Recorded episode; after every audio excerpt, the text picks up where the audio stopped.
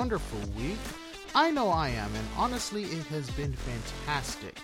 We've gotten a lot of cold air. When I woke up, it's about 60 degrees, sometimes in the 50s, and it's really nice. Now, given this is because a hurricane went through South Florida, and my condolences to everybody. But I mean, like I said, the weather was really nice. And again, it's because of a hurricane, and I hope that the next nice weather that comes isn't due because a Cat 4 to almost Cat 5 hurricane is heading towards Florida. Yeah, I mean, it's Florida, so gotta do what you gotta do. Anyway, we're gonna go ahead and dive right into comics. Gonna be talking about AXE Avengers issue 1. Now, this issue, uh, Tony, Wolverine, Mr. Sinister, Jean Grey, Sersi, Ajax, and Makkari are in the Celestial's body, as we noted that Jack of Knives sacrificed himself so these guys can get in. Now, in this body, they're trying to activate its self destruct se- sequence, or at least get it to self destruct.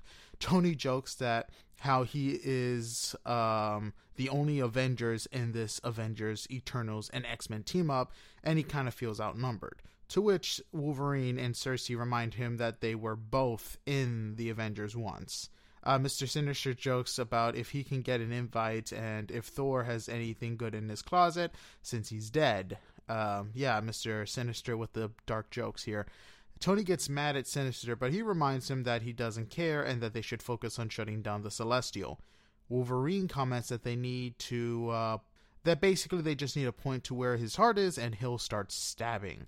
As he comments this, the Celestial's antibodies, yes, Celestials have antibodies, go figure, appear and everybody readies to attack.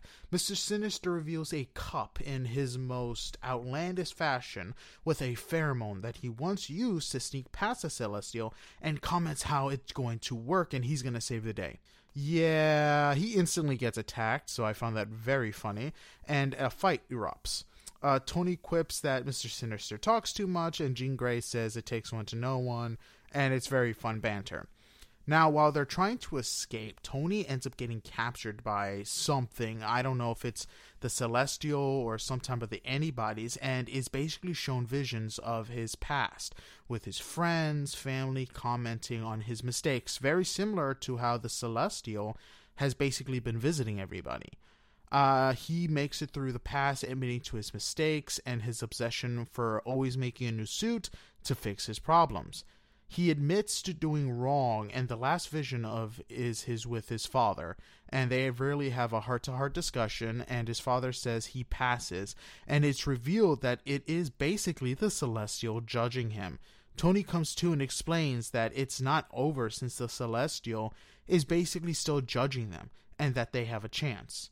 Now this comic was a night was a basically a nice row to the other issues that are going to be coming in and we basically have to wait i want to say by the end of this month before the last issue of avengers not avengers eternals versus x-men finishes and i'm excited to see how this ends.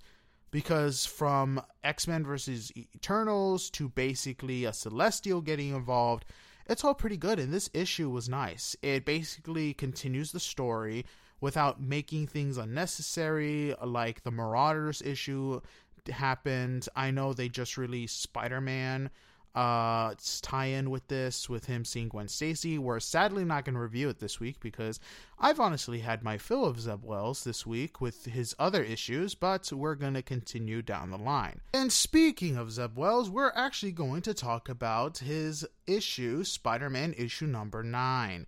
Now, this is a tie-in to the Hellfire Gala where Mary Jane was at and it was revealed that Mora Moria Mora Moria I Moria had taken over Mary Jane's body. She ended up escaping, and Spider Man and Wolverine basically went after her. Spider Man changed into his new costume and went after a mutant hating organization. It is revealed that they have Moira's robot body, and they're basically holding it hostage and needs Mary Jane uh, to basically infiltrate the mutant gala, which is why Moria was basically take her over, and she's trying to use Mary Jane to get her original body back. Wolverine and Spider Man destroy the robots, and I gotta say, Spider Man, knowing that these things are robots, definitely takes them out with extreme aggression. It is also revealed that another mutant is tagging along and following Moira to keep track of them. Once their location is known to Wolverine and Spider Man, they all attack, dispatching everybody pretty quickly. Spider Man saves Mary Jane and is basically almost stabbed, but Wolverine takes the hit. They save the day, and Mary Jane is back. Peter wants to talk to Mary Jane, but she is very standoffish and says no. Peter asks if this is about Paul, and she states that not everything is about him, and it's about responsibility, which she says he should know something about. Now, I've already stated my opinion on Zeb Wells, and I'm still gonna state it again. He really, really sucks at writing Spider Man. I get that he has a bunch of other series under his belt, but I mean, I really don't think he's understanding Spider Man, and I worry about him being the lead writer at Marvel Zombies, uh, the upcoming series that's supposed to be TVMA, which again, I'm very excited to see how they're going to work that. But again, it's very weird, and I'm not looking forward to the whole Gwen Stacy being back with the whole Eternals versus X Men and the judging thing. I just hope his writing gets better because honestly, I'm not going to front. He did a fantastic job when it came to Tombstone. That was amazing. That whole setup was brilliant, and it shows that given the chance, he can be a good writer. But I guess he chooses not to be at times. Anyway, uh, moving on from Zeb Wells and Spider Man, we're gonna go ahead and jump back into DC and start off with a series which I'm actually really enjoying, which is Mech issue number three. Now, in this issue, the island where they're keeping their nth metal is being attacked, and the team consisting of Superman, Green Lantern, Wonder Woman, Flash, and Batman go down and start destroying the parademons. While this is happening, Darkseid is talking to his harpies, and one particular catches my eye, which is Starfire. So my guess is in this world, Starfire's world was taken over by Darkseid, and she was made into a harpy, which makes sense because she's very powerful in her own right. Now, while this is happening, the team is destroying parademons, and Clark starts doing some really reckless moves, going to kill parademons, uh, taking unnecessary damage, and he even destroys one near a gas tank, putting everybody in danger when it explodes. After the fight, everyone really agrees that Clark is being really reckless. Meanwhile, while this is happening, Steve Trevor is in space attacking Kalibak's ship with a huge laser, which actually does some significant damage. Uh, Kalibak opens boom tubes around the fleet, and Steve Trevor tries to communicate and ask for help, and he says he needs to retreat, but Luthor reveals he's cut off all communication and has stranded them there so people would be inspired by their deaths. It's nice to see that Luthor is still Luthor no matter how much power he holds. Yep, always fun. anyway, uh, no matter uh, basically, no matter what's happening, Steve Trevor is trying to contact anybody and anyone to help them out. He actually uses a pirate signal to get the message to the team. Superman, hearing that they need help, goes to the control center of their base, sends it off into space in the middle of the battle, putting everybody in danger. They all suit up and go to defend uh, Steve Trevor and his troops. Steve Trevor basically goes see Wonder Woman, tells him that he's grateful that they were able to get his signal, and basically says that he loves her. And we all know where this is going. Ends up dying instantly. Yep. I, as soon as I heard those words, I'm like, oh, he's dead. I mean, at this point, it's cliche, but anyway, uh, they save most of the fleet that were there and begin to get overwhelmed. Clark is told to fall back with the others but continues to press on. Batman tries to save him to get him back, but Darkseid takes uh, control of the situation and shoots a unibeam at him. Clark is presumed dead, but in reality lands back into Earth in a place called Smallville on a farm. Yes, he is on John and Martha Kent's farm, and they pick him up while he's unconscious with his mech there. Now, I love how this came full circle with him still ending up on the Kent's farm and meeting his Earth parents. Very excited to see how this all ends up. Wonder if he's going to get amnesia, or if not, see how they're going to teach him to not be reckless. because honestly, it kind of got annoying how reckless he was. But either way, I'm still enjoying this series. Uh, interested to see how far it goes, and wondering how it's going to end, and who else has a mech. Because honestly, I'm very excited, excited and interested to see what other creations these mechs have made. I'm curious to see if we're gonna get Mar- Martian Manhunter. That would be actually pretty cool. Anyway, uh, that's it for comic books. We're going to be moving on to TV shows. Now, I'm going to talk about She-Hulk and how this in this episode was actually not too bad, was definitely better than the previous episode, and actually allowed us to look into Blonsky's rehab program and what he was doing with the former villains. It was fun to see some comic book villains brought to the screen, especially some C-listers, which we all knew was never going to make it to the movies. I mean, people like uh what's the dude's name? Uh manticore or the human manticore and stuff like that. I mean these guys are nothing big where they're gonna cause super destruction and need an entire avengers team. These guys are mostly like one and duns hit them hard and they're down.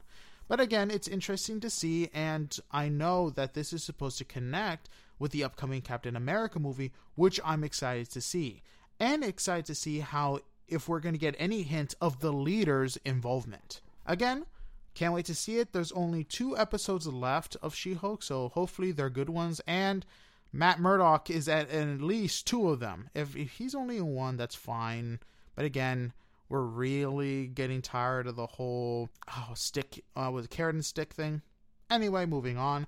One thing I'm going to admit to is I haven't been able to see the latest episodes of Ring of Power. And just going to be honest, I've been very busy. So next week, I am going to be doing a deep dive. If not next week, the week after. But I will be getting back to the Ring of Power because, like I said before, it's not a bad show, it's just taking its time. Anyway, uh, moving on to House of Dragon episode 6, I am just going to start off to say how crazy it is to see how much has changed in a 10 year jump and how everything is affected. Uh, one thing I found very interesting was to see King Viserys still alive. I mean, the dude is a zombie by now and clearly has lost his arm. But anyway, uh, one thing that's very interesting was the fact that the new actresses for Rhaenyra and Alicent were actually not that bad. We're very great. And I know a lot of people were worried about that since they were changing actresses. Now, one thing that was interesting was the fact that the queen, right after Rhaenyra gave birth, asked to see the baby right then and there. And I gotta give props to Rhaenyra for not only just giving birth, going through that entire process, but walking all the way to the queen's quarters while bleeding. I don't know much about childbirth, but I can already say that it looks absolutely painful. And that's not even talking about how long she took to walk all the way to the queen. So props to Rhaenyra. God, definitely has a pain tolerance higher than anyone that I know. At least any guy I know. Anyway, um, one thing that I found funny was as soon as she saw the baby, and uh, King Viserys came in, was like, "Oh my God, he has uh, Laenor's nose or something like that was the fact that when she got to the baby, she instantly checked the baby's hair. And I was like, wow, not even giving her a chance. But anyway, uh, one thing I always found funny when watching this episode was the fact that why Rhaenyra's white hair isn't dominant in any of her kids, but brown hair is. Because if you look at Viserys, uh, all his kids have white hair, while Alicent's hair is brownish red. Now, this could be explained through many things. Uh, it can only be a maybe it's a dominant trait for men and a recessive gene for women. Uh, one of my friends talked about how he thinks that because she wasn't a virgin, uh, that was one of the reasons why Rhaenyra's kids did not have white hair. Again, in the world of magic and dragons, the possibilities are very endless. Now, it's also very funny to see that everybody sees, except the king, that her king's guard, Sir Harwin Strong, is the father. Hell, even the king's hand, his father, sees it. And it's very interesting to see how the king basically has blinded himself or is choosing not to see it because the accusation could be very, very harmful. Uh, one thing I will give Laenor credit is that he seems like a decent guy and is trying to help out the best he can while being forced to have this marriage. I mean, is he doing the best best? No. If he was doing that best of a job, he would have had at least one kid with her, but Anyway, uh, one thing that was saddening to me and actually made me angry was how Sir Criston Cole has grown bitter and hateful towards Rhaenyra. And I really hate to see a character that I originally thought was good turn evil. I mean, I find it funny how he hates Rhaenyra for not choosing him and is basically now the queen's puppet. I mean, he went to one dog to another. Anyway, uh, one thing I found interesting was how the children seem to be getting along and that her one of her kids, uh, Alicent, has yet to gain a dragon. Uh, one thing I found funny was Alicent trying to get her kids to want the Iron Throne, manipulating them as her father manipulated her. Uh, the difference between Alicent's and Rhaenyra's mothering is definitely defined here because Rhaenyra just truly loves her kids and Alicent really sees them as stepping stones for them to take the Iron Throne honestly, Alicent's mothering seems to be on the course like Cersei's. Maybe a bit worse, because I mean, at least Cersei really loved her kids. Anyway, I guess that really goes to show what the difference is between having a kid out of love and having a kid out of duty can really do. Anyway, uh, one thing I will say is this episode, I thought this episode was great enough, but it got better. Uh, one thing I was really surprised to see was Daemon. Daemon was really calm this episode. I mean, really, really tamed. And his wife, wow, was actually very peaceful. Well, not peaceful, but was really a nice fit for him. And that they had two kids. And it seemed like he favored one over the other. And him and his wife really got along. She's just as adventurous as he is, riding dragons, also a dragon rider, and seemed to have the same free spirit. Uh, one thing was that shocked me was how fast I had grown to like this person and how fast they died. I mean, it's Game of Thrones. I shouldn't have been surprised, but the way she went out was very unique. So she's giving birth, and it shows, or the doctor tells him that the head is not out, that the feet are coming out, and they're going to have to perform a C section. Hearing this, his wife runs outside. Surprisingly, no one stops her while in childbirth. Even, I mean, yeah, no, that was very interesting that no one decided to stop her, or she ran faster than anybody. Goes to her dragon, and the one thing that she said before all this was that she wanted to die a dragon rider's death. So she goes to her dragon and tells her in Valyrian to burn her alive. Now, I'm not going to front. Her dragon really, really didn't want to do it. Really looks sad, too, to just burn someone he. I think the dragon's a woman or a man. Well, either way, for the dragon to bond with somebody and to have to kill them. The dragon obeyed the order, but it looked very sad and it was just heartbreaking to see.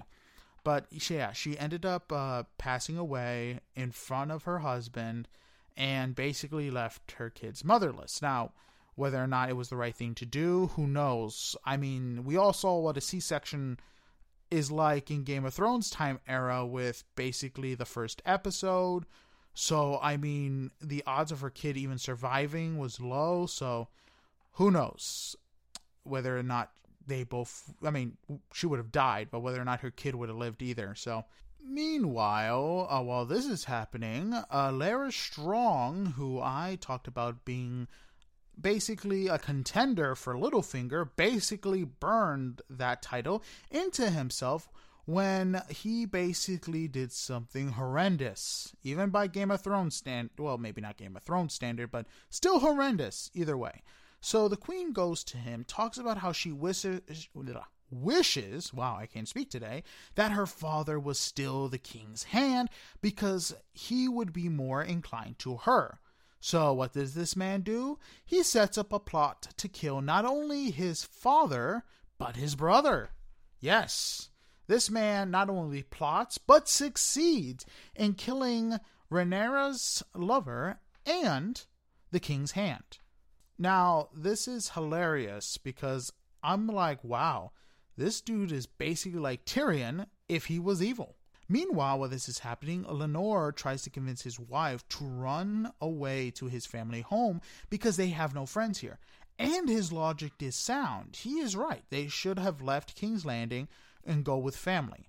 Now, whether or not this would have helped the situation, who knows? But Rhaenyra disagrees with him, but later on, after learning about Sir Harwin's death, agrees that they need to leave King's Landing.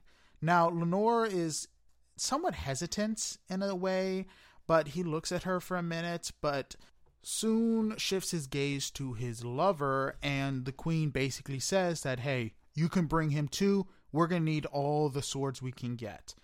And I mean, I thought that was really nice how, like, I mean, I don't think anyone else would have told their husband that they could bring their lover. But anyway, I will say this a lot of the problems that Rhaenyra is facing is kind of her fault and is due to her own making. I mean, this all started, I mean, given there was other factors with her lying about basically making love to her uncle, which she didn't do, but she ended up mounting Sir Criston Cole. Again, if she didn't lie about being a virgin, maybe none of this would have happened, or at least waited until after the whole marriage thing. I mean, her lying to Alicent was the final straw in the coffin. But anyway, one thing also was the fact that she should have at least had one kid with Laenor, and not all three of them with Sir Harwin. That made things a lot harder on everybody. I mean, at least one kid would have been fine. A lot, at least one of them would have had white hair. That would have been great, but not all of them being I mean, brown haired. I mean, heck, Daemon commented was like, "Does she have another kid that looks ex- almost a resembles uh, her king's hand in a way to his wife?" And it was funny because everybody saw it except the king. But anyway, I'm excited to see what episode seven is going to bring to the table because one thing I'll say is the trailers for it makes it look crazy, and Alicent having a knife to Rhaenyra, ooh, it's gonna be fun. Anyway, uh, that's it for TV shows with House of Dragon. We're to be moving on to movies. Now, I have yet to see Hocus Pocus 2, but while I haven't watched it, I have yet to see uh, people that I know knock it. I've heard everybody that I know, even people I've gone to the bars with who have like hocus pocus tattoos, which is very interesting to see. But they say they all love the second one, that the second one brought a lot of the same energy from the first one. It was tacky, it was this, it was that, but it was still good. And I find that funny because I've seen a bunch of articles, including the New York Times, bash it for being campy. And I'm there like, really? This is the same movie or same this is the sequel to the same movie where everybody bashed it. But it became a cult classic because it was campy that it was supposed to be like that. Like uh, what's another word i'm thinking about? Tacky. Like have that like little charm to it. I mean is it gonna win an oscar? No it's not. It's a it's a movie made for kids and adults too about Halloween, about witches, and not supposed to be hard hitting an Oscar performance. It's supposed to be fun. And I think a lot of people looking into this movie forgot that. But anyway, like I said, apparently the second one is amazing. I've met a lot of people who loved it. I am very curious about the movie. We'll probably watch it myself. Or, you know what, watch it with my sister. Who knows? And anyway, I think a lot of critics are setting a very high standard for this movie when it's supposed to be a fun film. And like I said before, when the first one came out, I mean, a lot of critics didn't like it, but it became a cult classic. And I guarantee you, a lot of people will be putting the sequel into their Halloween watch list for movies next year and the years after that. Anyway, uh, speaking of Halloween, Werewolf by Night is coming out this month, and I'm very excited to see how monsters are going to be introduced into the MCU. Anyway, one bit of news that came out which I loved was Armor Wars is now going to be a movie instead of a TV series. Now, I think it's amazing that it's happening because War Machine definitely deserves his own movie. I mean, in the comics, he basically took over the mantle of Iron Man for a bit when Tony was uh, missing in action. Uh, one thing I'm very interested to see is who the villain is going to be because I don't know if this is going to be connected to Captain America, if this is going to be connected to something else, because the premise is that Tony's technology falls into the wrong hands. Now, interesting enough, I don't know if they're going to introduce other heroes, new heroes, villains, or if Ironheart is going to make an appearance. Now, I've heard that White Vision and Justin Hammer is going to be in this series. So, again, maybe Justin Hammer has something to do with the main villain. Who knows? It could be the Living Laser. It can be. Who else? We already had Whiplash. I'm not very familiar with Iron Man villains. Maybe uh, the AI chick from the new Black Cat, or no, uh, Iron Cat series. Who knows? Iron Man has a very diverse cast of villains. Anyway, uh, one thing that also would pretty much make sense if Ironheart would appear in this series and basically be mentored by War Machine, since he would have the most combat experience in a suit and with his upgraded suit that he got in uh, Endgame, with I believe it's nanotech as well. It should be interesting to see. Anyway, super excited for it and excited for the other bit of Marvel news that we got. Deadpool 3 has officially been announced, and Wolverine is going to be in this one, played by Hugh Jackman. Yes, Hugh Jackman is coming back to play Wolverine, and I am super excited about it. Now, I am wondering if maybe Cable's time travel device will play a part in this. Who knows? Because, I mean, he died in Logan. I have no idea how they're going to be introduced, how they're going to meet. This is a different Wolverine who knows? I'm excited about it. And the best part, this movie is going to be in the MCU, or this movie can be about them getting to the MCU. Who knows? I can't wait for it because it has been too long since Deadpool has hit the screens. And I would love for him to be in it. Heck, I would love to for him to show up in any of the upcoming TV shows. Would be great. Just him being a cameo, him messing around and making jokes would be awesome. Anyway, and another thing I forgot to say is this is supposed to be rated R. So we're going to see action packed with Deadpool and Wolverine team up. Oh, just talking about it makes me excited. Anyway, uh, moving on and continuing with Marvel, but I guess this would be a low point or somewhat midpoint. So Blade is going through another rewrite at the frustration of the actor, and from my understanding, they're going from scratch. But on a high note, they're getting the same writer who did Moon Knight. So it could be definitely great. And this movie is supposed to be scary, especially with Sam Raimi taking the helm and being the director. I'm excited for it. I love Sam Raimi, especially when it comes to him being a horror movie guy. So can't wait to see it. Moving on from that, a document series is coming, and I know your guys are saying, wait a minute, why is this document series in the TV show thing? Because apparently this is supposed to be like a movie part one and part two. So again, series, I guess, is a interesting word for it.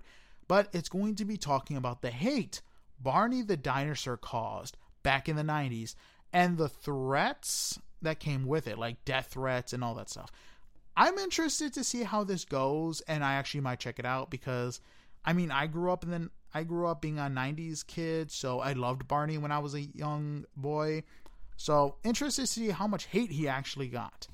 But anyway, uh, that's it for movies. We're going to be moving on to video games.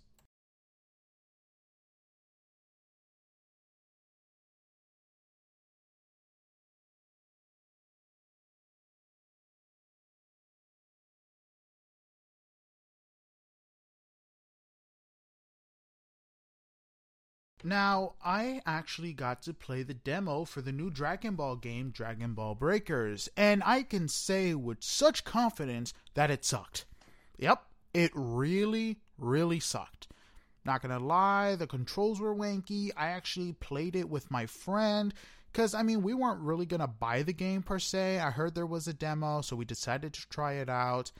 And I mean, I was running in random directions half the time and I got lucky to where I was able to find some items to attack, find the keys. So basically, what this game is is if you guys ever played Friday the 13th or Dead by Daylight, it's basically that for Dragon Ball, where you're up against uh, the three main Dragon Ball villains, Dragon Ball Z villains, Buu, Cell, and Frieza. And you gotta find uh, these keys, put them to this area to unlock the time machine, to get on it, and escape before Frieza kills everybody. Which, if he ends up killing anybody or the others, it, he basically wins the game and he evolves uh, the more time passes. So he goes from first form to second form to third form to final form and all that stuff. Like I said, I mean, for a game, it kind of sucks. There's other games out there that do it better. And I mean, I guess you can be like, oh, but it's Dragon Ball. But I can be like, oh, Dead by Daylight has Stranger Things, has um, Resident Evil, Friday the 13th, has Michael Myers. I mean, sure, Dragon Ball. In this aspect, not worth it. I mean, the only good thing I could probably say about it is it only costs 20 bucks. So it's, I mean, if you have 20 bucks to spare and you want to play a game like Dead by Daylights, but are surrounded by family members, I mean, I guess this is the game for you. Anyway, moving on, uh, Sackboy Big Adventures is coming to PC, and I'm excited to see a lot more PlayStation exclusives finding their way to PC, and I hope uh, you PC players enjoy Sackboy. Anyway, uh, Pokemon Scarlet and Violet has introduced a new video and a new Pokemon that has taken the meme community by storm Wiglett. Yes, if you're wondering why that sounds familiar, because I guess he is the cousin of Diglett, but is a water type. And I have no idea what the evolutions are going to be, but as soon as as soon as Nintendo released that video, it was basically like Girl Bowser all over again. I mean, the memes are just hilarious. So, if you guys have seen any of those memes, please send it to me. I love them, they're funny, and I'm curious to see what the evolutions will hold. Anyway, moving on, uh, Overwatch 2 has released a new trailer for their map called uh, Esperanza or Esperanca. I mean, it looks okay. I'll say this it really looks like it's going to be a sniper map and a great map if you're a Widowmaker man. But on other notes, uh, Overwatch 1 has officially shut down because Overwatch 2 is going to be released, in, I think, in a day or two. And with this coming on, I'm hoping the game is good. I mean, it's free, so I'm definitely going to be playing it.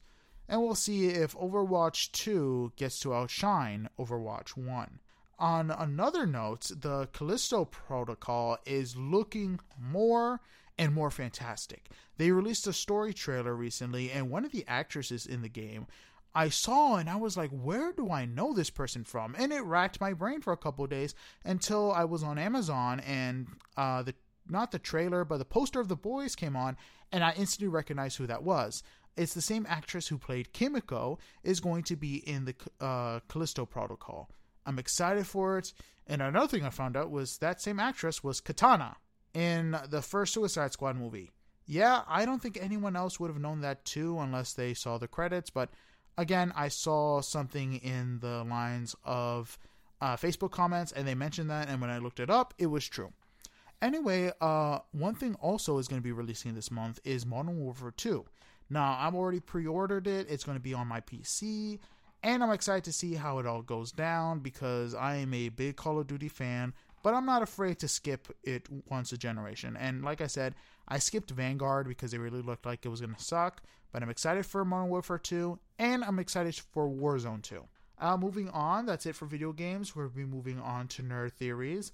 Now, one of the biggest nerd theories I've been having this week is basically about Armor Wars. Now, I think the biggest reason for Armor Wars going to be a movie instead of a series is because they see that a lot of their recent TV shows have been drawing a lot of criticism for being so slow, not entertaining, and just trolling, especially with a lot of hate going along with uh, She Hulk and Miss Marvel.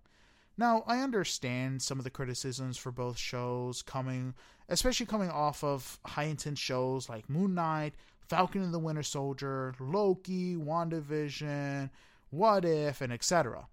Now, compared to these two shows with the others, they're a lot slower, don't seem to add much to the MCU, and are kind of like eh. Now, given some of these shows do have their merits and stuff like that, but still, I mean, honestly, watching She Hulk, I'm like, I mean, this is fun, but I'm ready for like the hard hitting, compelling MCU stories. I mean, like the movies. I'm just excited we're getting Black Panther 2. And it's funny because I think of watching Black Panther 2 and I'm like, is this really in the same universe as She Hulk? Anyway, I'm excited to see how fast paced these things can go. And one thing I'm excited to see is just Rhodey getting his own movie. Because Don Cheadle is an excellent actor and has a lot of good uh, movies under his belt. And like I said before, Rhodey definitely deserves his own movie because in the comics, after Iron Man goes MIA, he takes over the role. And I'm wondering if that's what's going to happen here.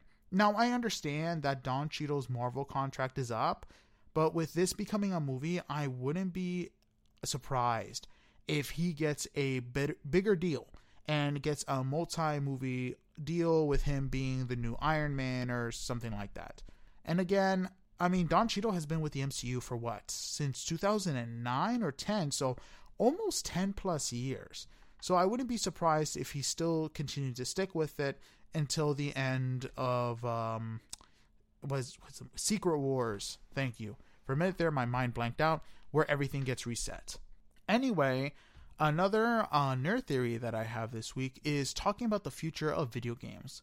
And in my opinion, I think the future of video games for a long while until technology gets more and more advanced will be single player games over multiplayer games. Now, it seems like the quality of multiplayer games recently have really dropped significantly, especially with the past few years. Now, there have only been a few multiplayer games that have taken uh, the top spots and has been really good. But compared to recent franchise entries like Battlefield, Call of Duty, Halo, they have met been met with basically lackluster criticisms and haven't released something good in a long while. I mean, even World of Warcraft has been draining in the dumps with their most recent releases and stuff like that. Now, there are some exceptions to this. I mean, No Man's Sky, GTA, Destiny. Oh, where there was another one. Is Gin- I think Genshin Impact is a multiplayer game. It could be single player. I could be wrong, but a lot of uh, like Japanese games that are multiplayer have really taken storm.